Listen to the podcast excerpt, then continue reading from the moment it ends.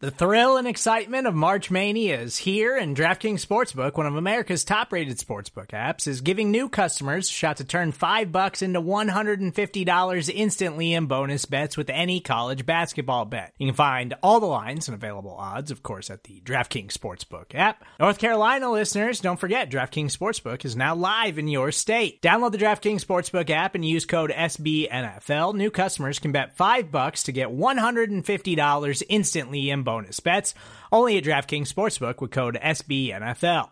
The crown is yours. Gambling problem? Call 1 800 Gambler or in West Virginia, visit www.1800Gambler.net. In New York, call 8778 HOPE NY or text HOPE NY. In Connecticut, help is available for problem gambling. Call 888 789 7777 or visit ccpg.org. Please play responsibly on behalf of Boot Hill Casino and Resort 21 plus age varies by jurisdiction. Void in Ontario. Bonus bets expire 168 hours after issuance. See DKNG.com slash B ball for eligibility, deposit restrictions, terms, and responsible gaming resources. Hi, I'm former Buffalo Bills wide receiver Don Beebe, and you're listening to Nate and the Fellas on Circling the Wagons podcast on the Buffalo Rumblings Podcast Network. Because nobody circles the wagons like the Buffalo Bills. Go Bills. Where else would you rather be than right here, right now? Hey, hey, let's go Buffalo. Hey, hey, let's go Buffalo. The Bills make me wanna.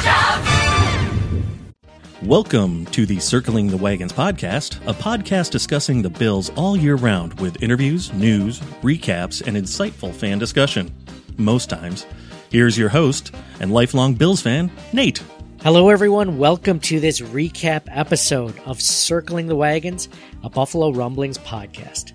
I'm your host, Nate, and we're going to discuss the Bills' victory today over the Miami Dolphins 56 to 26 in Buffalo. And to we we are we have the number two seed right now. So we're going to talk about that. We're going to go over our thoughts on the game, some stats of the game, our plays of the game, our Wall of Famers and Wall of Shamers with some help from our followers on Twitter.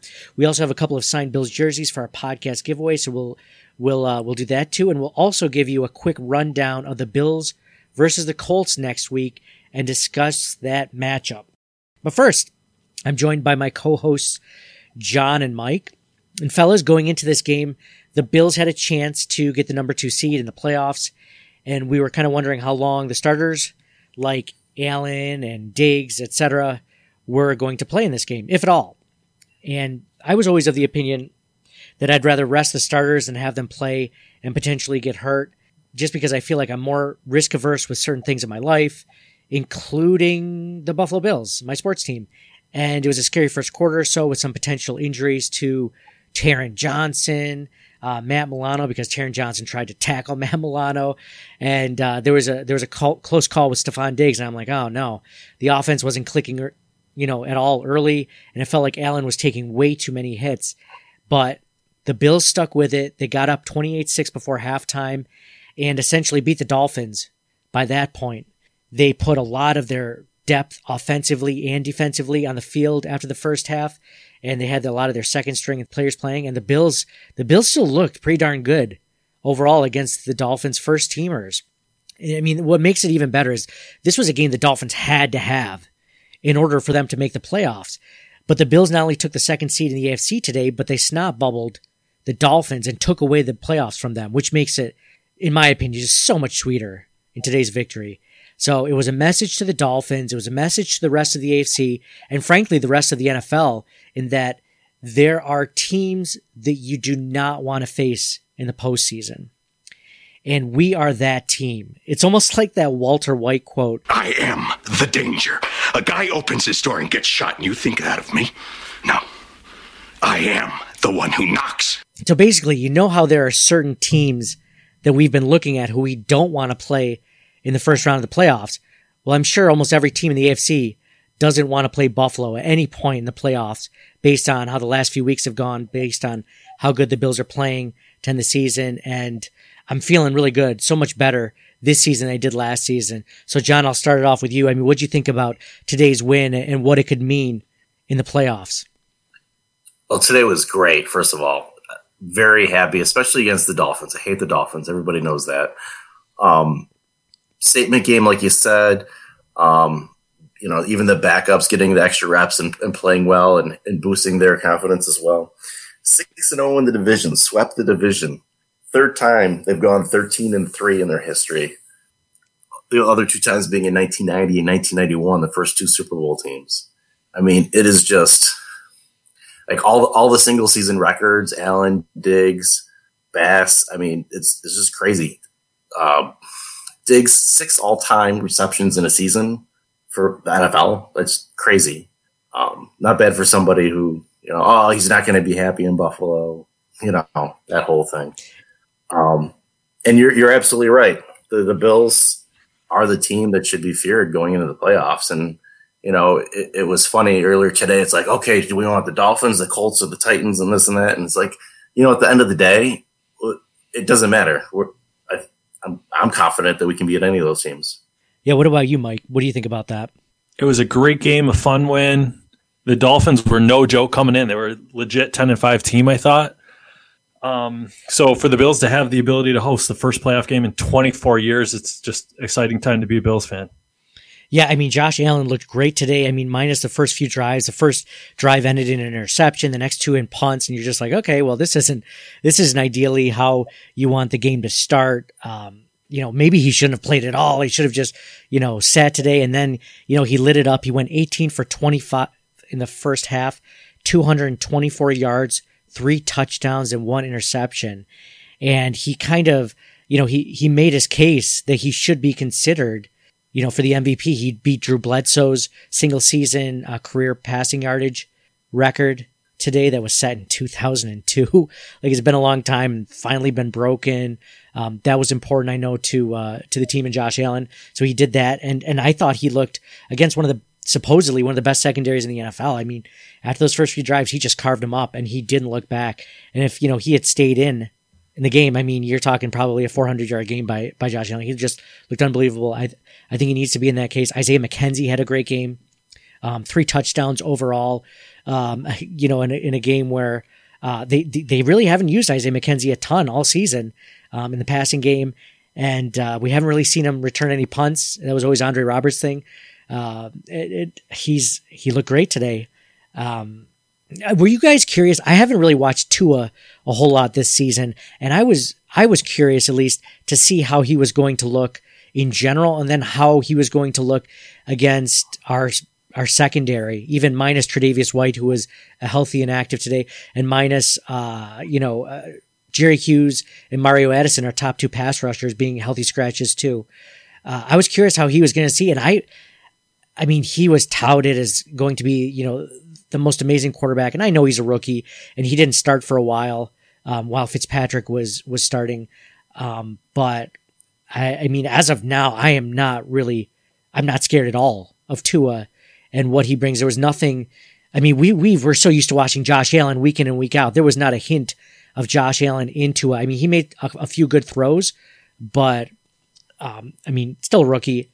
I was not, I did not come away scared about Tua in the future any more than I would have been scared about Ryan Tannehill in the Ryan Tannehill years. What did you guys think about Tua's performance today? No, I agree with you. He's been relatively efficient, but the announcer said it like he can't push the ball down the field. Um, you know, I, I think I saw somebody even tweet out something about compare, comparing him to Trent Edwards, right? Um, so no, I'm not, I'm not scared. Yeah, you always wonder with those guys from Alabama these teams that have these amazing offenses around them, like, you know, uh, amazing wide receivers, amazing offensive line. Like, is it really that they're that good or is it the whole team around them? Like, cause you look at Josh Allen coming from Wyoming, he's amazing. you know, and he didn't, he did not have the offensive line that Tua had in college. He did not have the wide receiving corps, the tight ends that Tua had, the running backs. Um, you know, you always wonder if that's really the reason why they're that good or if they truly are just that good of a quarterback in in and, and, you know Brian Daboll knows him best, so maybe he gave some hints to uh, Leslie Frazier on how they could beat Tua. I don't know, Mike. What do you think? I don't think I don't. It's just way too soon. I think if you ask Miami fans if they feared Allen in his rookie year, the answer would be a resounding no. Right? Like the just the temporal proximity of these two players is just like so. It's a golf, right? Like yeah you got to ask in two, three years. Maybe two Tua's carving up the AFC. Like, who knows? But like in present day, I would much rather face Tua than Fitzpatrick. Just it seems like Fitzpatrick, for his faults, he can t- he certainly turns the ball over, but he can catch lightning in a bottle, and it would just be it'd be a heartbreaking way to exit the playoffs if the Bills played the Dolphins and Fitzpatrick got hot, right? Like I mm-hmm. I agree with John. I don't fear the Dolphins. I don't. I guess hate the Dolphins. Like for me, I if I had to pick another AFC East opponent to to do well, I think the Dolphins for me much more than the Patriots or the Jets. Like I don't bear them the ill will, but um, I, this, I don't fear Tua at all currently, but that could that could, that could change. This this is going to help. I think the rivalry between the Bills and actually another team for once, other than all of us trying to, you know, uh, take off the Patriots. This is this is starting a rivalry where the Bills knock the Dolphins out of the playoffs. They're not going to forget that next season when they play the Bills, and it looks like something that could be. I don't know. It just seems really fun. I mean, offensively, the Bills had Josh Allen. Speaking of Josh Allen versus Tua, Josh Allen had seven passing touchdowns this season against the Miami Dolphins. The Miami Dolphins only allowed 20 passing touchdowns all season. So seven of those came at the hands of Josh Allen, which that's how good Plus of a one ga- from Matt from impressive. Yes from good old matt barkley. Um so I, I i like that idea of starting that rivalry again because i i mean we grew up I, at least you said mike you don't hate the dolphins. I grew up hating the dolphins. And it's fun to think that they were actually competing with another team for once instead of all just fighting for the scraps from the new england patriots. Well, it might be a geography thing too, right? Like I just feel like Jets fans, there's more of them and they're more annoying. And the Patriots, it's just they've been so good for so long. Like if you had to pick another AFC East team to succeed, I would have it be the Dolphins. But yeah, when you play them, you want to destroy them, of course. I was hoping it would be the Jets where they would extend Adam Gase another season instead of uh, we're just finding out that you know it's it looks like he's going to be fired, which which I, don't- I don't think anyone would have questioned that call being. I'm surprised it wasn't done sooner, but I mean everyone thought he would be fired. Um, did you? so it was. I, guess it was just it was cool watching the game, um, and it's cool to see the Bills being one of. I mean, here's an interesting stat. We were going to go into stats of the game a little bit later, but um, the Bills' offense the last three games they've had 47.3 points per game, 357 passing yards per game, 488 total yards per game, and a plus 88 point differential in the last three games. And you're talking about obviously the Dolphins today, you know, a very good Dolphins team, playoff caliber Dolphins team, although they're not going to the playoffs. You're talking about the New England Patriots last week and the Denver Broncos the week before. So, I mean, th- that that's the kind of margin where, um, I mean, Are just- they are they really a playoff caliber team if they're not in the playoffs? they're they're they're almost there. They're they're on that they're on that tier in the hunt. oh, he's a Hall of Famer, but he, he he's not in the Hall of Fame. Hall of Fame caliber, but not quite there yet. Can can we really say that the NFC East team that wins the division is truly playoff caliber? I mean, it could be a six and ten team that that makes the playoffs. Yeah. So compared to that, the Dolphins are absolutely playoff caliber. Thank you, John. Um, yeah. So I mean, as far as uh, where was I going to say? Look, the the good thing is they're they're cresting, right? Um, t- today's victory, they, they had the second most points in team history, so that's what you like to see going into the playoffs for sure. Yeah, especially with you know only their starters playing the first half on offense. I guess it's not like the Dolphins were taking their starters off on defense at the second half. Are you guys? So now he's going into playoffs. Are you guys gonna grow a playoff beard? Mike, you're usually clean shaven. John, you already got a beard growing. Are you gonna grow a playoff beard? You got to grow it till the Bills lose or they win the Super Bowl, and then go from there.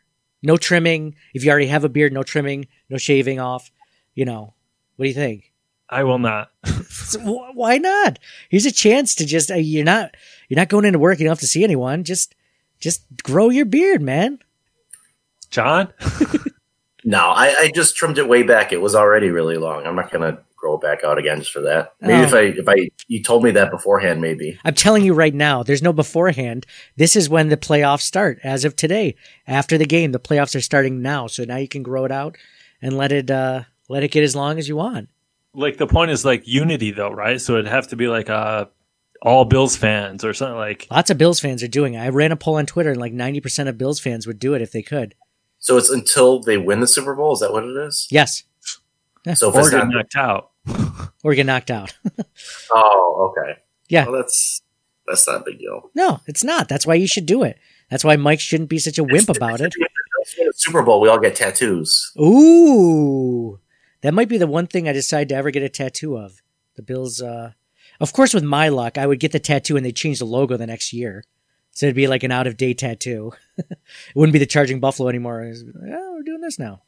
Okay. So no playoff beards for you guys. I'm definitely growing out, growing out a playoff beard, which isn't that big of a deal because luckily I, uh, I don't have to see anyone at work because I'm working from home right now. So I can let it get as shaggy as I want. So, um, let's go into our stats of the game. Stats of the game. They've done studies, you know. 60% of the time, it works every time. That doesn't make sense. So you're telling me there's a chance?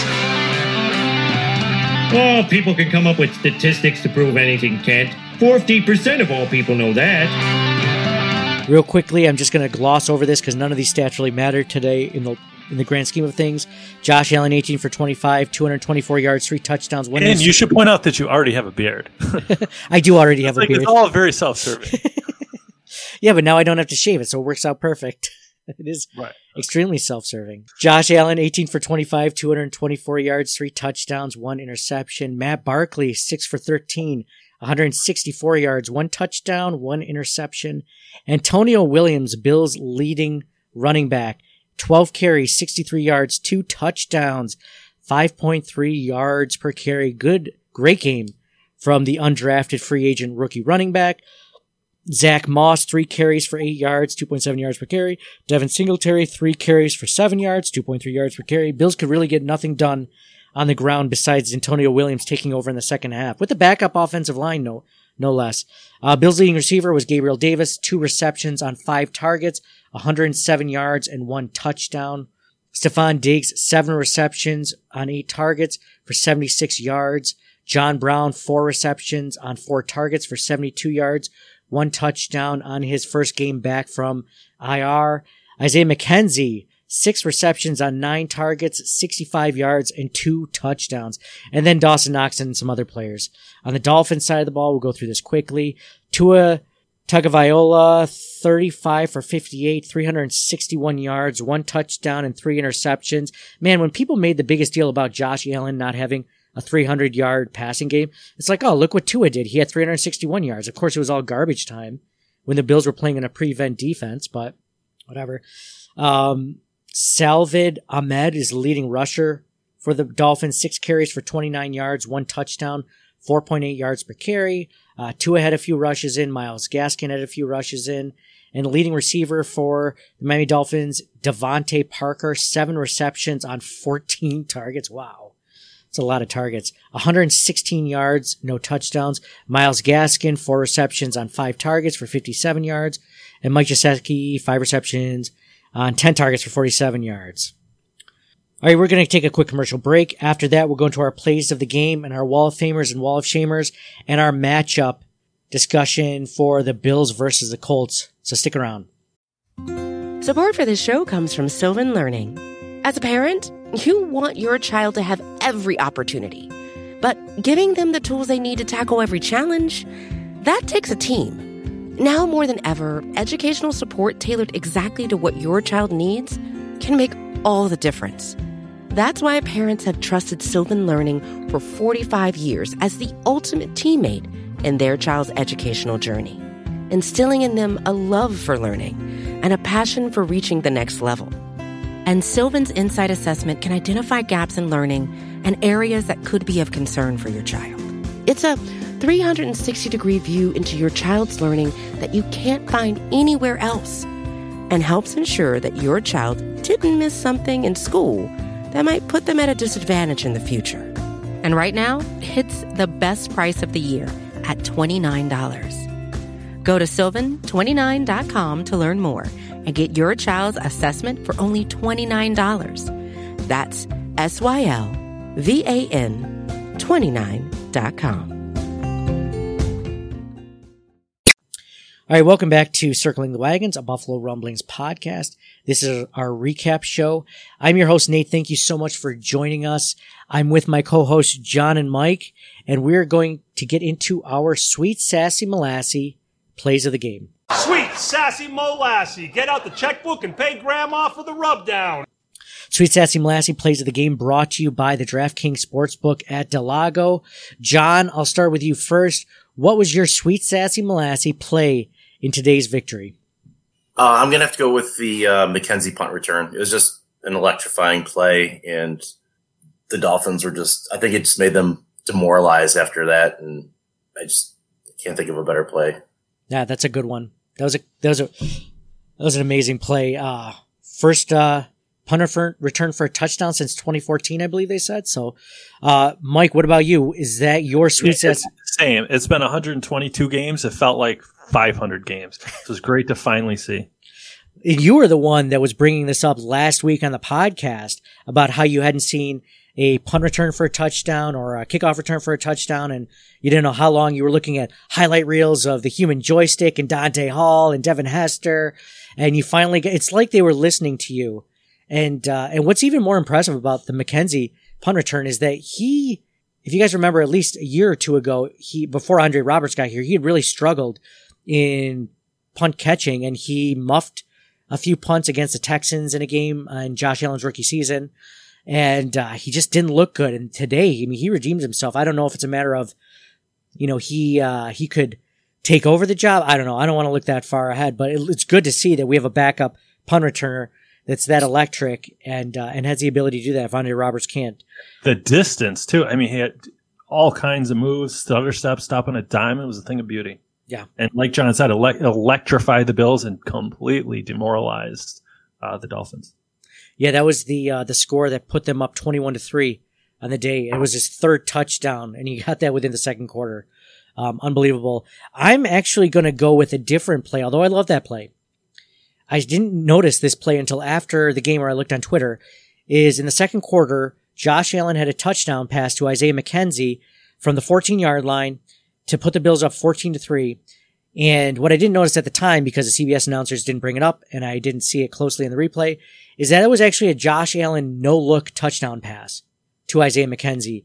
He wasn't even looking in his direction. He was looking in the other side of the field and he passed it to him without looking to the right side. And Isaiah McKenzie wasn't just like streaking down the sidelines and it wasn't just like a vertical pass, you know, up the sidelines. It was a crossing pattern to which he, uh, he hit him in stride. And that was like, that was like MVP caliber.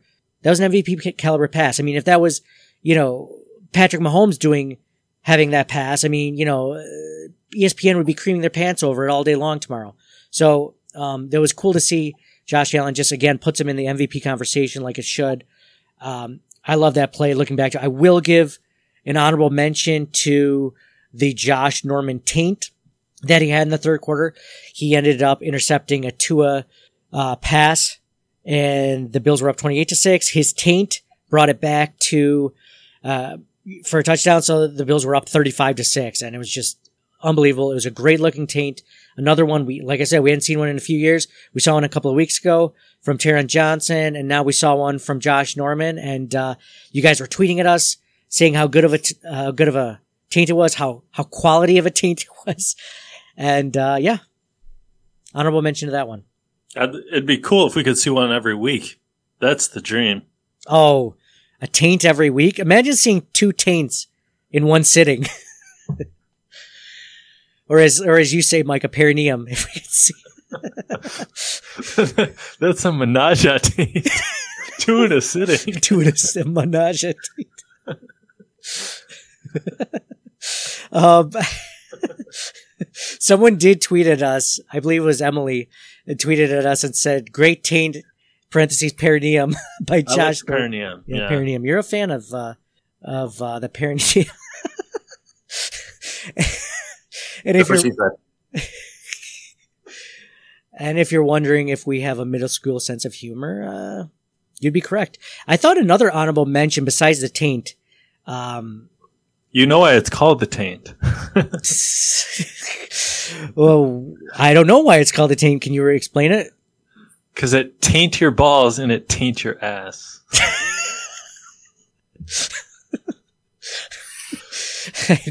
I did not. I thought you were going to say touchdown after interception. oh, okay. Oh. oh. So that's not a medical term. The perineum is the medical. I couldn't tell which one was which. Which one was a slang and which one was the medical term. Thank you for clarifying. um, I'm going to give the uh, another honorable mention to the. It was it was such an insignificant play for the game, but it was significant in the fact that um, it ended up breaking uh, Drew Bledsoe's 2002 single season passing record. It was just in the second quarter, there was a six yard pass to Devin Singletary from Josh Allen that beat the record. And uh, honestly, I thought they were going to pull Josh Allen after that, and he ended up staying for the rest of the second quarter and he had an amazing game. So, um, shout out to that as well. Sweet Sassy Molassy plays of the game brought to you by the DraftKings Sportsbook at Del Lago. Now let's get into our Gettysburg plays of the game.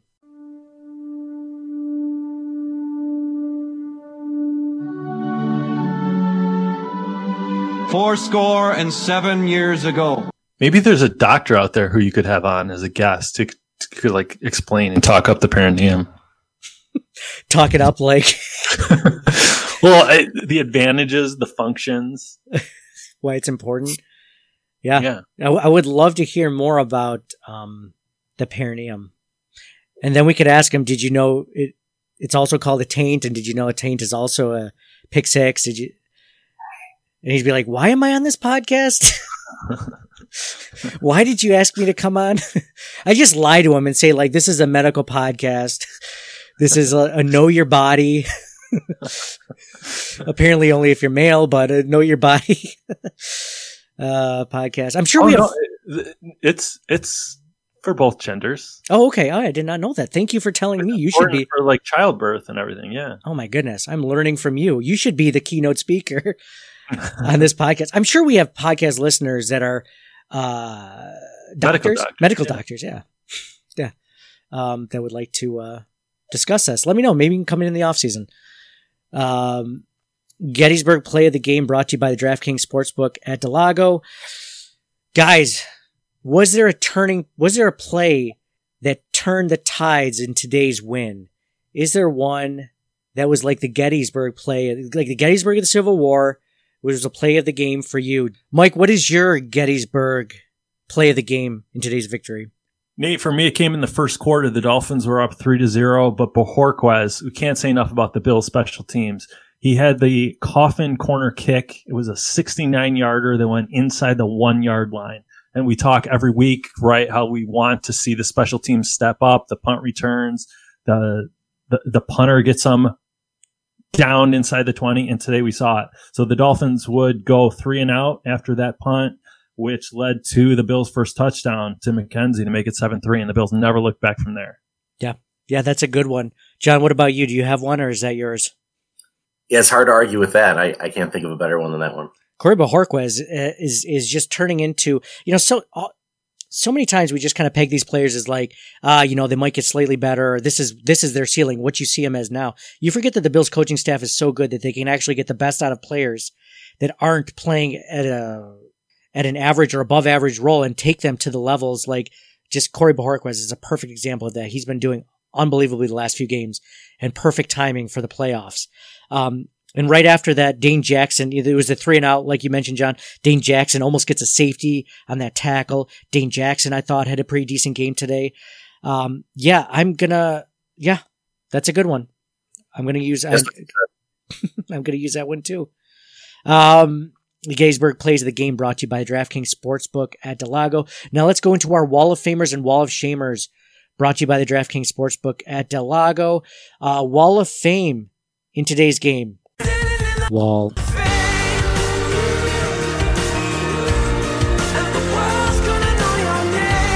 John, I'll start with you. Who are you going to put on your Wall of Fame in today's victory? I think McKenzie had a heck of a game. 181 all purpose yards, three touchdowns. I'm going to give it to him. Yeah, he had an unbelievable game. I can't disagree. Yeah, neither can I. It's it's got to be Isaiah McKenzie. Just unbelievable game by the and he did it all in the first half. He did it all, most just about all of it in the first half. Um, I want to give a shout out though to Dean Marlowe, who had two interceptions today in a backup role, almost had three interceptions today. His first interception actually of his career came today, and then he had another one on top of that, almost had a third. Um, also a shout out to Antonio Williams, the undrafted rookie free agent. Um, if you remember, we talked about him in the preseason because he was the guy that got cut and signed like about 12 different times. Uh, he reminded me of that, that scene from The Office. When you said that you might want to have kids and I wasn't so sure, who had the vasectomy reversed? And then when you said you definitely didn't want to have kids, who had it reversed back? Snip, snap, snip, snap, snip, snap. You have no idea the physical toll the three vasectomies have on a person. And that was basically Antonio Williams's uh, beginning of his career as a Buffalo Bill. But there's a reason why they kept bringing him back. He looked um, great. He was definitely the best running back on the field today, um, even with the backup offensive line. And then also, if you think about it, I mean, the Bills won't have TJ Yeldon next year because he's on an expiring contract. So I was always thinking it was going to be Christian Wade as the Bills' third running back. They've obviously been keeping him on the practice squad for two seasons in the International Pathway Program for a reason. But now I'm starting to really think that Antonio Williams is going to take over that running back three role next season. Obviously, not a huge, super important role, but um, you got to be uh, excited about what you've seen from him um, just in today's game so far and what the Bills can hope to see from him um, in the future. So let's go into our wall of shame in today's victory. Shame. Shame. Shame. Wall of shame. I'm just going to go first. I have no one. Um, I thought this game was dominant from the front to back. Um, even the second teamers look good. How do you, how do you criticize this game at all? I, I, I find it, I think, I think the, the Bills sat so many players that I think Brian Daboll even sat himself in the second half and he let like Ken Dorsey call the plays, the quarterbacks coach, like just let him call the plays because it's like, ah, you know, let's, let's see how you do coaching just in case, uh, you know, I don't come back next season or anything. Um, I, I don't have a wall of shame for today's, for today's win. Um, what about you, John? Yep. No, Mike, you go first. Sorry. Nate, to me, the only thing that stuck out when the game was still in question on the Bills' first drive when Allen threw the interception, I thought it was fairly obvious um, there was a, a, bang, bang, very close play, and I wish they could have got up to the line a little bit faster to save the pick from going to. Well, you guys alluded to it um, with the MVP still, oh, I guess under consideration, still to be voted for. Um, I didn't like seeing him get the interception. It didn't matter in the long term, but in a close game, close game against the Chiefs, something like that, it, it could have been the difference. Hmm, that's a good one. John, what about you? I have no wall shamers. nice. I do. I do want to just mention, like, I, I do think Knox is in, inconsistency can be frustrating at times. Um, obviously, wasn't a factor of this game, but like he'll make an amazing catch or truck somebody, and then he'll he'll drop a couple easy. Like, I don't know. Um, mm-hmm. but uh, other than that, yeah, we really need him to hit his stride this postseason. you know, the Bills starting, and of course, you know, uh, Tyler Kroft wasn't inactive today for COVID 19. And uh, it turns out he didn't have it, but he was in close contact with someone that had it. Anyway, um, so we'll see if they if they activate Tyler Kroft in next week's game against the Indianapolis Colts. Um, oh, I forgot to read some of the uh, some of the Gettysburg plays of the game in today's win. Um, brought to you on Twitter. I put a tweet up, and uh, Michael Taylor writes a Gettysburg play of the game, getting off the bus. Rob S. writes Josh Norman taint after Miami opened a second half with a touchdown. You had to wonder if the backups could hold on to the lead. The Norman taint got momentum back and the Bills rolled. Jaden Wolf wrote, wrote for the Gettysburg play of the game. The interception by Josh lit a fire under him, threw all over them after that. Bills God writes, this is interesting. He writes, we really shouldn't have a Gettysburg play the game for blowouts. Gettysburg was a turning point and morale boost that changed the direction of the war. We didn't need either. Wow. Okay. All right. We'll just, you know, crap all over the format of our show. Why don't you? Well, you, the Gettysburg plays we picked was when it was still in doubt, right? Like at the end of the game, you could say, oh, the end of the game equates to 50 years after the Civil War. Well, of course. Yeah. yeah, exactly. Yeah. Thank you, Mike. So it's still relevant what you guys said. All right. like the Bills were behind if if we're taking the punt as the Gettysburg play of the game, the Bills were losing 3-0. Yeah, true. they had to come back at some point. So nice. Um, we're going to go, I'm going to read some tweets. So after every game, if you're not following us on Twitter, please do. We are at CTW pod, like circling the wagons pod. Um, after every game, I write who is on your wall of fame or wall of shame in today's win or loss. And you guys never seem to disappoint. Well, mostly. Rob S writes wall of fame, McKenzie, Antonio Williams, and the secondary. Great to see all around. Wall of shame, the offensive coaching. The starters were in too long and called too many pass plays with Barkley in. Now, I think John alluded to this, but I think having Barkley throw as many pass plays as possible was a good thing, right, John? Didn't you see that as a good thing? Yeah, absolutely. You want to get all these backups as many reps as you can. If I mean, God forbid Allen goes down or any of these guys go down, you want. I mean, he's got a solid half a game throwing the ball over the field under his belt, as opposed to just handing it off every play.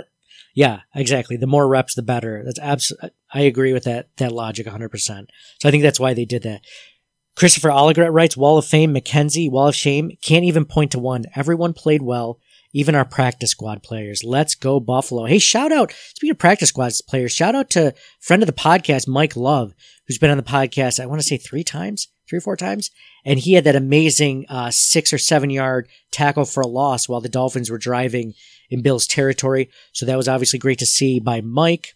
Big R writes, Wall of Fame, McKenzie, Allen, Bojorquez, defense, and Antonio Williams.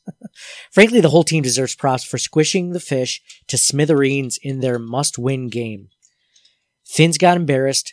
Wall of Shame, everyone's saying Flores should be coach of the year over McDermott. Yeah, no kidding. No kidding. McDermott put that to rest today. Gettysburg play of the game, he has a punt return touchdown, which Mike and John mentioned earlier. Wall of, Mark writes, Wall of Fame, no major injuries. Wall of Shame, lack of physical bubbles for each starter to sit and social distance in. Yeah. Yeah. We, uh, we should talk about that real quick. That's one of the, my biggest fears. And I almost don't want to say it out loud because I don't want it to come to fruition somehow through the cosmos by me even putting it out there in space. But, uh, COVID is the only, is one of my biggest worries, especially like Mark mentioned, no major injuries today. Thank God. Um, a COVID outbreak or something could happen, and that would be absolutely devastating. Um, I know that uh, earlier today, uh, Lexi Kroft, which is Tyler Kroft's wife, t- tweeted something out about her. Hold on, let me find that real quick. She's talking about Tyler getting uh, placed on the COVID list. Missing two games for something we don't have is beyond ridiculous. This is now the second time we've been put on the COVID list and don't have COVID after being pulled out of a game for giving for giving a five minute ride to a teammate with masks on, we've been beyond vigilant to protect ourselves and our newborn daughter. Before getting ruled out and, and releasing a false positive test to the world, can we actually review the now five negative tests, including PCR that immediately followed before the decision was made? So something like that scares me uh, when she writes that because you always assume that the COVID list, like, yeah, you know, it's for people that have it and people in close distance, not for somebody that just happens to give someone a ride for a few minutes, even with masks on. Um, it's scary. It's scary to think that that could happen to like a Josh Allen or Stefon Diggs or someone that important. You're just hoping that they put the right, uh, measures in place that, that, that we don't have to worry about that. Does that scare you guys at all? Is it just me? Yeah. I mean, you'd hate to lose somebody for a game to be put on that list that shouldn't have been. Um, but you also, I mean, you can understand wanting to be super cautious about it. It's just a bad situation all around, right? Yeah. Yeah, it's unfortunate. I just hope it doesn't happen to somebody that's not like the backup tight end at this point. I agree with John, though. It's better to be safe than sorry in a situation like that. I, c- I can understand her frustration, but and having what do you what do you want? having five negatives after the the fact, though. I mean, how many more? It was a false positive, and then they had five negative tests after. I mean, that sounds like sounds like you should have been able to play. I mean, how many negatives do you need within a certain? I mean, I don't know. Yeah, obviously you don't want people with COVID playing, but that's a fear of mine going into the.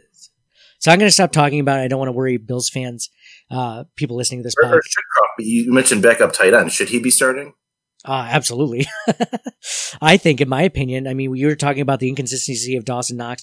He hasn't gotten uh, remarkably better. He did have that one good catch uh, this afternoon. It was a leaping grab. Um, I think he's still missing blocks, at least from what I've seen. And remember last year in that playoff game against the Texans, he was one of the reasons why there was like a rollout. It was like a sweep play. It was a designed run for Allen. And he was running to the right and there was like four blockers in front of him and you're like, oh, he's going to get the first down. And all of a sudden he gets leveled by this linebacker coming out of nowhere because Dawson Knox whiffs on a block. So I don't know if I can trust him catching the ball or blocking at this point. I want Tyler Crofton. What do you think, John? Is that kind of how you feel when you say that? When you ask that question? Yeah, I mean, you can still give Knox opportunities and get him more reps and things, but like I, I think at this point, Kroft is the better all around tight end. Yeah, hundred percent. Dave Thorpe writes in Wall of Fame has to be McKenzie. What a day! All the backups had had themselves a day. To be fair, great performances. Norman with the taint. That's I love that you guys are are rolling with taints. You guys, you guys love a good taint. We love a good taint. Uh, Marlowe with two interceptions. Williams with two touchdowns. We even stopped a two point conversion. Thank you, Dave. We forgot to mention that. We actually stopped a two point conversion, just barely though. DeVante Parker almost had that first foot in, but yeah, start, he stopped a t- two point conversion with our backups, which is even, which is even a bigger feat for us, Dave. Dave also writes Wall of Shame. Uh, we didn't get the 13th receiver record. Daboll is gone next year. Yes.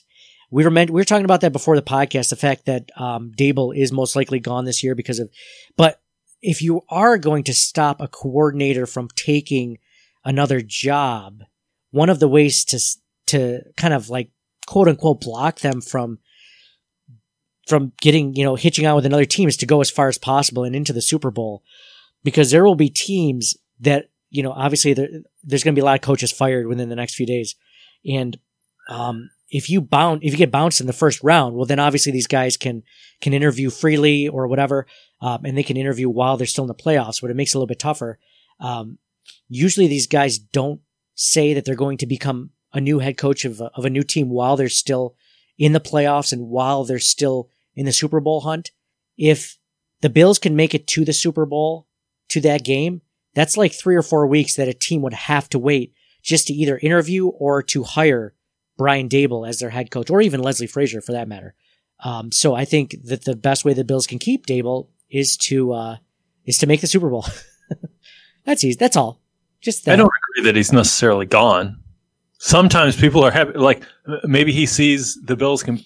It's the start of something great. They can string together a couple, dare I say, Super Bowl victories. Like you've seen how it's worked out for assistants under Belichick, and maybe he gets paid great money. He's from Buffalo. Like I don't know. Not not everybody um, if the perfect situation isn't available, he could certainly take his time. I think the the Bills with the players, the personnel, the regime, um, they're on the ascendancy. So let's say that first of all, money money has to be the greatest factor in all this, right? Brian Daboll is making uh, well, he was making $1.2 million in Alabama. I imagine he's making around that or more as the Bills uh, offensive coordinator. But I mean, you figure coaches make roughly at least five to six million dollars a year. You know, Jon Gruden had that ten million dollar a year deal, so I'm sure all new coaches are roughly looking around that. There's a potential that Brian Daboll could be making seven, eight million dollars a year. Would you ever just stay where you are when your name will never be hotter than it is right now, or could potentially not be hotter than it is right now, and stay where you are as opposed to taking like a three or four times a year pay increase. I mean, I think that's the goal for everyone, and this is your best chance. And I, he left Alabama. He was with Alabama for one year. They won the national championship. Then he left there to go to the NFL. So I would think that this guy is somewhat, uh, some somewhat of a of a larger thought process in mind of where he wants to be. And I don't know if that's necessarily offensive head coach though. True. Like you could have gotten it, maybe not necessarily NFL, right? But he definitely could have gotten a head coaching job from the offensive coordinator at Alabama. You think so? Different uh, college program, oh. for sure. Oh, another college program. True, true. But I bet you he wanted to go to the, that was his only season, I believe, in college football after he left the Patriots. So I think he always wanted to move up because he was a tight ends coach in New England. Then he was able to be an offensive coordinator. You're right. Maybe that's a ceiling. I don't think it is, but um, I think if I had the chance to make five times what I'm making now for, you know, more responsibility, I would do it. I think there's a de- declining marginal utility of money, right? Like certainly more is better, but if you if you really like the environment that you're in, and by all accounts he gets along great with Allen McDermott, like, and you think you can build something, why not stay a couple years? Like the Jets, nobody's worried about the Jets, right? Awesome that they're not getting Trevor Lawrence. We're not worried about the Dolphins, and the Patriots don't have a quarterback. Like they're set up to do really well in the AFC East, and foregoing a couple mil when you're making million, like he could still easily get a big payday, like a, right, like a raise. Mm-hmm. True. And I'm sure he will. If he doesn't get another job, they will give him a huge pay raise. True. John, what do you think? I, I, I think the ultimate goal is NFL head coach, right? Like that's that's the biggest thing you can get. That's that's what all these guys are working for that are in this position. You know, whether he can do it or not, I mean, you don't know until he does it. It might depend on the team he go ends up on. It might not be this year, but it will probably be at some point. Um, the way things are going. Um, and if if and when it happens, you know that's that's fine. I trust Beane and McDermott to, uh, you know, continue the process and and you know either promote or hire somebody and and just continue it. Um, I hope Daboll stays, but I don't think that's uh, realistically a long term option. I mean, this is the situation where you want to be in as a, as an organization where we haven't been in for years because nobody ever cares about the Bills coordinators usually the Bills coordinators usually never get hired for head coaching gigs because the Bills usually aren't that good. So this is a good position. We're not used to this position. And it's crazy to think that, um, at least one, if not two of our coordinators could potentially be gone after this.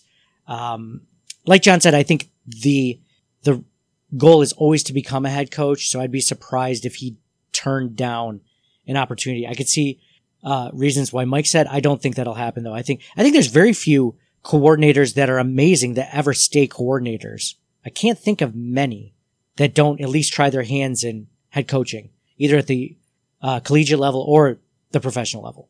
And, and, sometimes it doesn't work out and they go back to being a coordinator somewhere else or something, right? Yeah, like Leslie Frazier. Yeah. Jason Statham writes Wall of Fame McKenzie, do totally balled out that first half. Wall of Shame, don't have one. It was just enjoyable to see the whole team playing with confidence. In Gettysburg, that punt return touchdown, it stamped our authority on the game. I don't care who we play in the playoffs. Bills rule. it's funny he said Bills rule. Kind of remember other team drools. Um, Mike Taylor writes Wall of Fame Antonio Williams. He does not want to go back to the practice squad. Wall of Shame not breaking 60 points. We had the chance. Matt Robinson writes Wall of Fame Isaiah McKenzie for kicking ass and chewing gum, but being all out of gum. Wall of Shame Sean McDermott for giving me a heart attack every time he sent Josh Allen back out on the field. Yeah, you and me both, Matt. Private Joker 2003 writes Wall of Fame Isaiah McKenzie looking like the reincarnation of Devin Hester. Wall of Shame paranoid content creators suggesting that the Bills should treat this like a preseason game when seeding was at stake. I did think it odd when they pulled some starters, but not Josh Allen or Diggs. Uh, interesting about Bills content creators. I kind of agree with being, being a Bills content creator. I kind of agreed with sitting out people. My, my whole thought was, uh, I think that was a directly a dig at you. Oh, not, not directly to me. Um, Private Joker 2003. I hope not, but no, it could have been. what? Yeah, I think it was. Oh, well then. Um, he's like quote unquote veiled. I, I would say it wasn't even veiled then. If that's the if that's the case, I well, if it makes him feel any better, I disagreed with Nate on the grounds of the number two seed. So yeah, yeah. So one third of us, maybe even two thirds, if Mike agrees with uh, playing the guys. Um, I, I still think they should have played. I just didn't want them to play that long. I just didn't want them to play long enough to. I having Stefon Diggs injured s- screws up your total post, your all your postseason, your Super Bowl run, and everything. You know, having him a little rusty because he missed a game, or in this case, missed just a half of football. Um, I'm okay with, especially in the first round, which the first. I mean, the Chiefs get an entire bye this week. They get they get off this week because they didn't play their starters, and they get off next week. So they're going to be two. Do you think they're going to lose just because they didn't play for two weeks? No, their their players I, are rested up. I don't think that helps them at all. I think the Chiefs are at great li- risk of losing that first week, especially because they haven't been playing all that well in recent weeks. That's true. But the Bills have been. The Bills were hot going into this game. Anyway, and is, they continue to be hot today. Yeah. And they won the number two seed, and they would have anyway, but like that Browns game was pretty close. yeah. So B Mormon 2020 writes Wall of Fame. Bojo is of particular note, but really everyone. Uh, Wall of Shame. Imagine that coming from a punter's uh, Twitter pro, pro or uh, Twitter uh, profile name. Wall of Shame announcing announcers defending Tua to the death. Parker fell on that route and that pick six. That's so funny. Henry Booth wrote, Wall of Fame, our team putting up 56 points against a tough defense and knocking a 10 win team to the turf. Wall of Shame, nothing. 13 is, and 3 is awesome. Go Bills. Technically, it should have been 14 and 2, but we're, yeah, 13 and 3 feels really good. Jaden Wolfright, Wall of Fame, Dean Marlowe, Antonio Williams, and yes, I said it, Matt freaking Barkley. I'll go that far, but he had a decent game. Wall of Shame, the alleged number one defense in the league. Absolutely turning them upside down. Andrew Granick writes, Gnanick, Gnanick writes, Wall of Fame, McKenzie, Antonio Williams, all the participating QBs, Tua included, and McDermott. He writes, he has a, he has a laughing emoji. And McDermott, I like the idea of keeping the starters in for at least a half. Wall of Shame, I guess Josh Norman, but then again, he did have a taint. Yes, he did. Obviously now everyone's going to say I like the idea of keeping the starters in for at least a half because they look great. I'm a huge fan now too. Richard W. Griswold writes, Wall of Fame, the 2020 Buffalo Bills, 13 and 3, 6 and 0 versus the AFC East in no particular order. Brandon Beane, Sean McDermott, Brian Daboll, Leslie Frazier. And he, he goes through basically the entire team, including uh, Tyler Bass. Wall of Shame, the doubters, the insulters, the browbeaters, the dismissers and jesters, and Belichick. All right, I'm just going to read a couple more because we want to get on to the matchup between the Bills and the Colts. M writes in, I'm going to give credit to M because she, she, uh, tweeted us about the perineum. Wall of shame, Billy Buffalo dances are terrible. This is from my dad. Wall of fame, McKenzie, obviously, and pretty much everyone else. Yay, Barkley for his best performance. This game makes me feel ecstatic and empowered. I can't believe we're going into the playoffs with a strong and intimidating team. And I also mentioned, um, in this Twitter thread, uh, how does it feel? How confident are you going into uh, next week's game against the Colts? Rob Galeese writes, I don't know how to feel. My team is really, really good, and I am not comfortable being in this position. Jaden Wolf writes, How confident am I? How confident am I? Bring on the Chiefs tomorrow. Oh, look at that. The Bills God writes, See this gif, and it's a gif of Ron Swanson saying, saying, just saying that gave me a semi. Dave Thorpe right? It feels awesome. We're awesome. Far exceeded preseason expectations for the regular season. Super confident on this form. AFC championship is now the minimum. Wow. Wow, that's impressive. Jeez. By the way, we did in our preseason predictions when the schedule came out, we had the Bills going 12 and 4. So this wasn't crazy. This did not, actually, we had 13 and 3 then because Mike says, or John says 16 and 0 every year. Mike and I had 13 and 3 for one that was like a, we weren't sure where to go. And then we're like, ah, we'll go 12 and 4. So actually, if you listen to this podcast, we had them uh, going almost this record. Edgar Donnybrook writes, the fact that our second stringers played like that against Tua, who is apparently the second coming, I'm sitting at about nine tenths, nine out of 10 on the confidence scale. Buffalo Ceilings writes, bring it. Rob Zach writes, this is our year. I truly believe this team can beat anyone. Absolutely. Andrew Naik writes, at the time of this recording, it's either the Colts or the Dolphins, if I'm not mistaken. Uber, uber confident. Mike Graham writes, I feel amazing about the Bills. I think we are the only team in the AFC that can dethrone the Chiefs. Let's go Bills. We might not even have to dethrone the Chiefs, depending, since the, the Chiefs are the first seed and the Bills are the second seed, the only time the Bills would play the Chiefs is in the championship game if the Chiefs make it to the championship game and if we make it to the championship game. Mike Graham writes, I feel amazing about the Bills. I think we are the only team in the AFC that can dethrone the Chiefs. Let's go Bills. And then this is interesting, guys. So let's get in right into um, the jump off about the Bills discussion about uh, Bills Colts uh, discussion. This part, of the podcast, by the way, uh, Wall of Famers and Wall of Shamers brought to you by the DraftKings Sportsbook at Del Lago. Now, this tweet by Sawyer says he's nervous against run heavy offenses. Now, if you look at how the Indianapolis Colts uh, fare statistically, I'll give you some of their stats and how they look as far as where they place the season. So, uh, offensively, they are the eighth best passing offense when it comes to yardage. They are the 16th best running offense when it comes to yardage. Now on the defense, now, now the reason why I bring this up first is because Sawyer writes, I'm worried about run, run heavy offenses. But if you think about it, what I'm more worried about, and I don't know about you guys, but when I look at a team that scares me in the postseason, it's a team that has a really good pass defense. Now the Bills have done well recently and in the past against good pass defenses, but that scares me more than a team that can run the ball really well because with the way our passing offenses go, and I listed the stats earlier about 47.3 points per game in the last three games. If the Bills can pass the ball like they have been, I'm not worried about a run offense because although you can control the clock, the Bills could be up by two scores before you know it.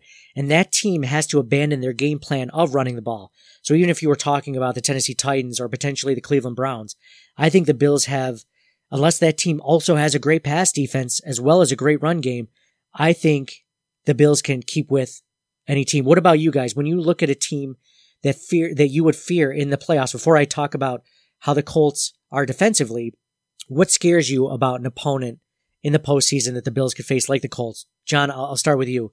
What what what do you fear the most? Is it, is it what I just said, a good pass defense, or, or is it something else? I'm not worried about anybody. I mean, I, am looking at these teams, and sure, like some, uh, you know, if you you could rank them on uh, who you'd want to play, but I, I, think the Bills can beat anybody. Um, Josh Allen's been on fire. Um, he's played good pass defenses, including Miami, and that that didn't seem to matter. Um, the the rushing the rushing actually could scare me a little bit, but like you said, like if Allen's just you know Allen's just throwing the ball and scoring a lot, it's gonna force the other team to, to, to pass more. Um, I, I I'm not that worried. You know, when you said that thing about Josh Allen, you know, playing at an MVP level, it made me think. I almost don't want him to get the MVP. I want him to get snubbed because I want him to come out with uh, this sort of like uh, chip on his shoulder that he wasn't chosen, that he has to prove now in the playoffs that he is and should be the MVP of the league. And maybe he just has l- less of a chip on his shoulder if he actually wins it, which I don't think he will. But, um, Mike, what do you think? What, what version of any team out there, not specific team necessarily, but what scares you with the Bills going into the playoffs? In a vacuum, Nate, I would most like to play the Colts. I think Rivers is, old as dirt, right? And hasn't won anything ever. Um, the Colts don't scare me. They do have Frank Reich, right? And it was 28 years ago today that Frank Reich came back and led the Bills recover from the 32 point deficit and the greatest comeback in sports. So the same reason I don't want to play Fitzpatrick in the playoffs, I don't want to play Frank Reich just because of that history. Um, and that I, if we're talking history, the last four Bills playoff games have all been against the AFC South, right? This year it's the Colts. Last year was the Texans. 2017 it was the Jags. In 1999 it was the Titans. And hopefully we, we can break that streak. Yeah, the Bills have not won a playoff game in 25 years.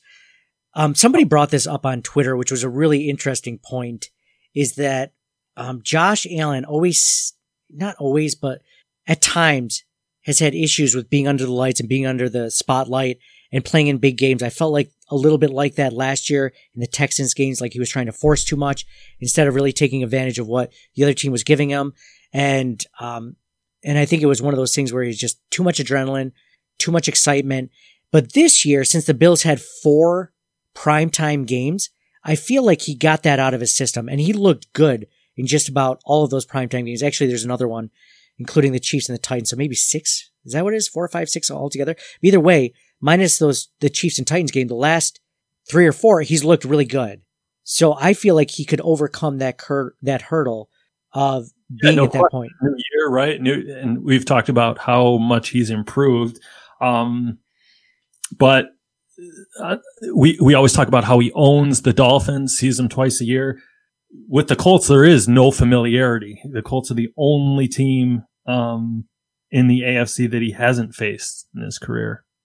Yeah, the, so you want to talk defensive stats on the Colts? Uh, defensively, they are just about average against pass defense, which was my worry. Is is my worry? They're 15th ranked, or I'm sorry, 18th ranked in pass defense. So that lends well to the Bills. They are actually the seventh best team when it comes to limiting touchdown passes by the opposing uh, offense.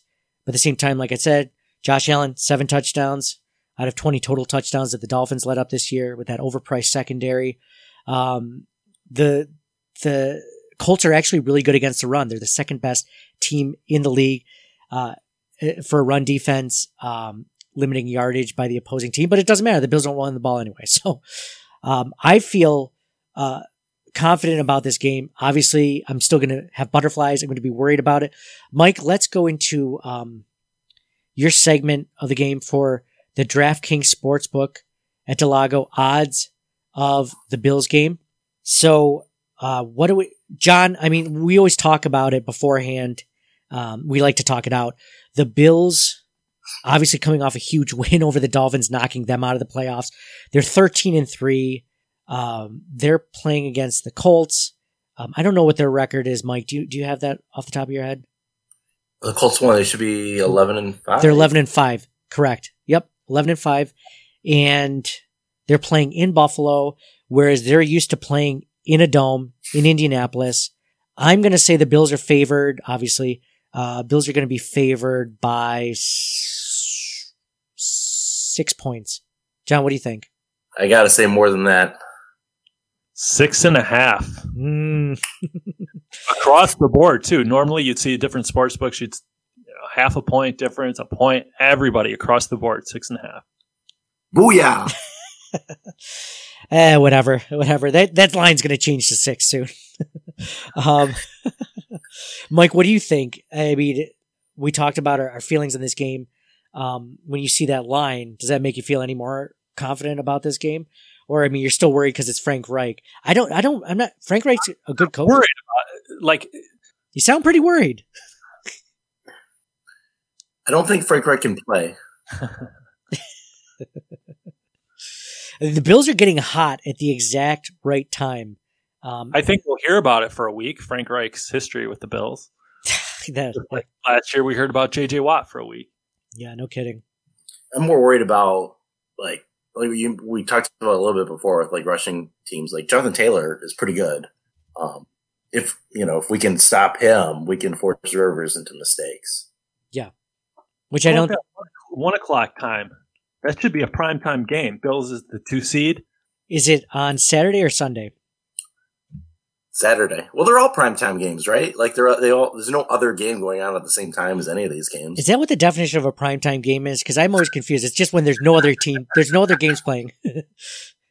I mean, I would think that it would be 8 p.m. on any day or later would be a primetime game, but I, I've heard that definition be very loose. Yeah, you always think of it being like an 8 p.m. Thursday night, Sunday night, or Monday night game, but then you think about it, it's like it's it's really that's the only game that's being played. Unlike Sunday at 1 or 4 p.m. where there's always multiple games being played, prime time really means that that's the game that you're watching. That's the only game to watch. So it's still prime time to me, Mike. Yeah, would you rather have it eight o'clock or whatever? I disagree. It's I don't think it's prime time. okay. I don't know how by your definition, John or Nate, like the entire day is prime time. prime time Sunday, prime time Saturday. and from from 1 p.m. to 11 p.m. at night when the last game finishes. It's, it's, yeah, let's go with that. Let's go with that. Yeah, it's no one said it was going to be a short prime time. It's a long prime time. It's exceptionally It's long. America. It's Amer- this is America, Mike. This is what I thought. This was America. I didn't think primetime games had to only be three hours long. Cool. Maybe it's a little fatigue. Like it's hard to complain with the Bills having the four primetime games um, previous to today. Maybe it's a little bit of fatigue. Maybe it's the Colts being the seventh seed. Um, maybe the Bills don't have the the the national media or the fan base yet. But um, yeah, I would have preferred it to be an eight o'clock game. When we get to the Super Bowl, that'll definitely be a primetime game. Most likely. Most likely. That is that a primetime game, Mike? That says six o'clock. Is that count? Uh, it's six fifteen or whatever, six oh seven. Is that prime I time? think it extends into prime time, like, like eight to eleven. It ends. the second half is prime time. the halftime show on is prime time. All right, so we're going to do a couple of giveaways for the podcast. Do you guys have anything else you want to add before I do the giveaways? Yeah, so like, do do we have rooting interests with some of these other games? All right, tell us what the Uh, other would- games are. Uh, so we have Colts at Bills, obviously, Browns at Steelers, and Ravens at Titans. I'm thinking we want the Steelers to win. Yes. If that happens, the Bills would play the Steelers, obviously, and then the winner of Ravens Titans would play the Chiefs. And I think Ravens Titans, whichever team has a better chance of beating the Chiefs than the Browns do if they had won. And if the Chiefs are beaten, then the Bills would be able to get an AFC championship game at home. Plus, I'd rather play the Steelers than the Ravens or Titans anyway. So I think I'd root for the Steelers this week. What do you think? Yeah, yeah, I would agree. I think I think the Steelers and um, I don't know. I don't know. I, f- I feel like the Titans scare me a little bit just because they beat us already. Even though that was a fluky, it was all field position. It felt like and uh, turnovers. Um, I don't know. Like you said, I I don't know if any of these teams scare me. I want three home games, so I'm rooting for whatever team will take out the the the Chiefs. So I'm hoping that the Steelers uh, win. So the Bills play them because they have their number, hopefully. And then, yeah, hopefully the Chiefs get knocked off by either the Ravens or the Titans, which is definitely possible. What do you think? Mike? I think the Bills can certainly hang with, beat anybody. I would least likely to like to face the Chiefs. As for the decision matrix, it gets It's a little messy. it's yeah. Which team don't you want to see? In the Super Bowl, if you were to get to the Super Bowl, I think the only team I could see not wanting to play is the Packers. They just, yeah, they look good. Feels like the Packers are in a different level compared to the other NFC teams for sure. Yeah, the they can score at will with Rodgers. That's that would be probably the toughest matchup. Yeah, but that still doesn't, it's still like, unlike some matchups in the past, that's still not unbeatable. Like that still doesn't scare me. It's like there's no way they can win this. Or like, you know, I, I, I there's still absolutely a chance that they could just, Oh yeah, I don't think like the Bills would be like screwed if like oh we got to play the Packers in the Super Bowl, but like I, I think that would be the least optimal one probably. yeah, for sure. For sure. You'd want some team to get lucky against them somehow in the divisional round or the champion or the conference championship. So cool. All right. So what are your, what are your thoughts on like a Bucks Bills Super Bowl? I, I, that, that's got to be a polarizing um, option, right? Yeah, it looks like the Bucks lost Mike Evans for the rest of the season today, I believe. I think he went down with a non-contact injury. I forgot to check to see if it was an actual ACL or not.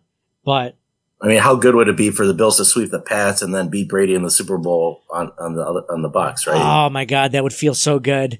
Out of out of all the other teams, John, I think you're onto something. That would feel the best out of any Super Bowl win. But then that would also feel the worst out of any Super Bowl loss. Right, that would not be good. Right, right. Polar extremes. al- the only time I think that a team has played at home in a Super Bowl if they were to make it because it's in Tampa. Oh wow, Mike, what about you? It'd be sweet to to beat Brady finally, but uh, yeah, losing would be punch in the gut. Yeah, the good versus bad are like equally like the swing is equal, right? And it's interesting with COVID, like how the, how you that Super Bowl will look with the fans. Yeah, so I just I was just looking on Twitter. It says we don't think there's any serious damage to Mike Evans' knee injury, so it looks like he might be back potentially next week or maybe the week after, somewhere in the postseason. Um, yeah, that playing Brady would be just to that would redeem the twenty or so years that they've just been taking advantage of us in the division because you can't get them back now. We got the Patriots back this season by sweeping them. Uh, winning two games against Belichick, so that felt a little bit better. Um, or that felt good, I should say. That would feel amazing to beat Tom Brady, even if he's 42. I don't care. Just to beat him in the playoffs or in the Super Bowl, in this case, um, that would be amazing. That That would that would feel like the ultimate high over beating over beating like Drew Brees, which I really like Drew Brees, so that'd be tough. I, you know, I, I respect Russell Wilson. Um, there are other teams that like I respect in the, in the conference. Obviously, no one from the NFC East that doesn't count, but like other teams in that area, yeah, yeah, that would be the even over the Packers. I like Aaron Rodgers. Um, I don't like Tom Brady, so that would that would feel that would feel good.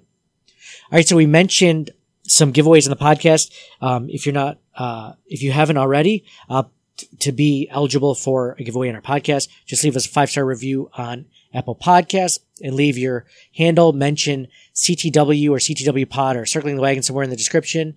And we do giveaways each week. And you also have to listen to the podcast every week and then contact us afterwards.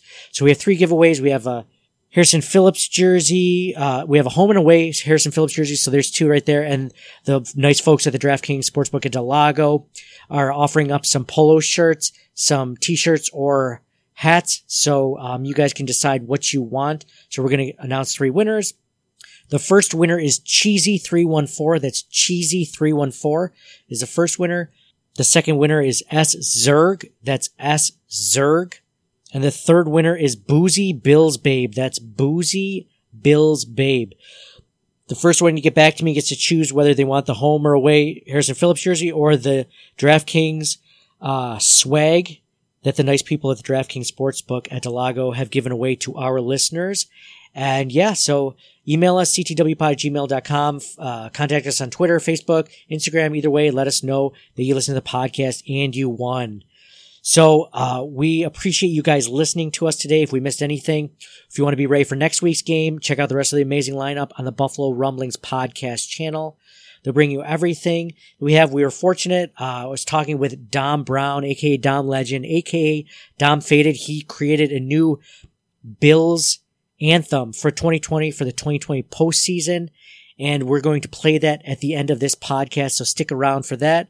So thank you guys so much for listening to us. Signing off for John. Go Bills, as McDermott said. Uh, let's start our second season now, and uh, let's go out and win a Super Bowl. How about that? For Mike. That sounds great, John. Can't wait for the playoffs. Go Bills. And for me, Nate, go Bills. Thank you guys for listening. Hopefully, the next time we talk to you guys on Saturday night is after a Bills victory. Yeah. It's the mafia, you know I'm rocking with the Bills. It's the mafia, you know I'm rocking with the Bills. It's the mafia, I'm with the Buffalo Bills. It's the mafia, you know I'm rocking with the Bills. Hey, hey. who you reppin'? What's your team? Who you reppin'? What's your team? You know I'm reppin' for my team. I got that Allen on my team. Micah Hyde, Jordan Poyer, can you catch it? Can you? Trade day is like a mask, you not catching anything. Matt Milano making plays, we not scared of any uh. team. Best in the AFC, all the praise of Brandon Beane. You hear Sean McDermott clapping while I'm snapping? Do you? Jerry Hughes will get the sack soon as you snap it. Yeah. Andre Roberts running back, ain't no just backing. Mafia, we on a ride and we got traction. We got Beasley, we got Diggs. You miss. Dawson Knox with the stiff arm, treat opponents just like his. Feliciano, Dion Dawkins block defenders like defense. Hey, it's the mafia. I said no one on top of us. I said no one is blocking us on top of our division, so it's clear that it's no stopping us. Google best team in the league, and we popping up. Hey, who you reppin'? What's your team? Who you reppin'? What's your team? You know I'm reppin' for my team. I got the salad on my team. It's the mafia, you know I'm rocking with the Bills. Yeah. It's the mafia, you know I'm rocking with the Bills. Uh. It's the mafia, I'm with the Buffalo Bills. Yeah. It's the mafia, you know I'm rocking with the Bills. Hey, it's the mafia. I said no one on top of us. I said no one is blocking us on top of our division, so it's clear that it's no stopping us. Google best team in the league, and we popping up. Home game for the playoffs, but you already know Gabe Davis is a rookie, but he playing like a pro. Uh, going through a table, only time we ever fold. Can you dig it? 17, by to take us to the bowl. Hey, uh, don't you run it? No. Oliver and Trey Edmunds gon' be on it. On it. We got Corey, but we barely ever punt it. Never. Cause we just running up the score on our opponent. We got Beasley, we got Diggs. Singletary, bout to juke him out of shoes, make him miss. Running in, Zach also throw the digs. It's the Sig, Terry Johnson, pick six to the house, take a flick. Hey, it's the Mafia, you know I'm rocking with the Bills. It's the Mafia, you know I'm rocking with the Bills. It's the Mafia, I'm with the Buffalo Bills. It's the Mafia, you know I'm rocking with the Bills. Hey, hey, who you reppin'? What's your team? Hey. Who you reppin'? What's your team? Hey. You know I'm reppin' for my team. Hey. I got on my team. And Steph Diggs on my team. Super Bowl, what you mean?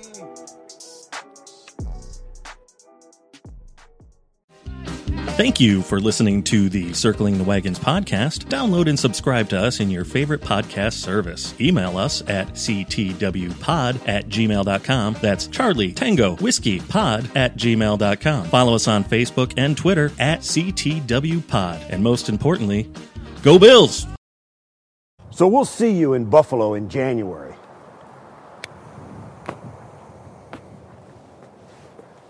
Be ready. It might be chilly.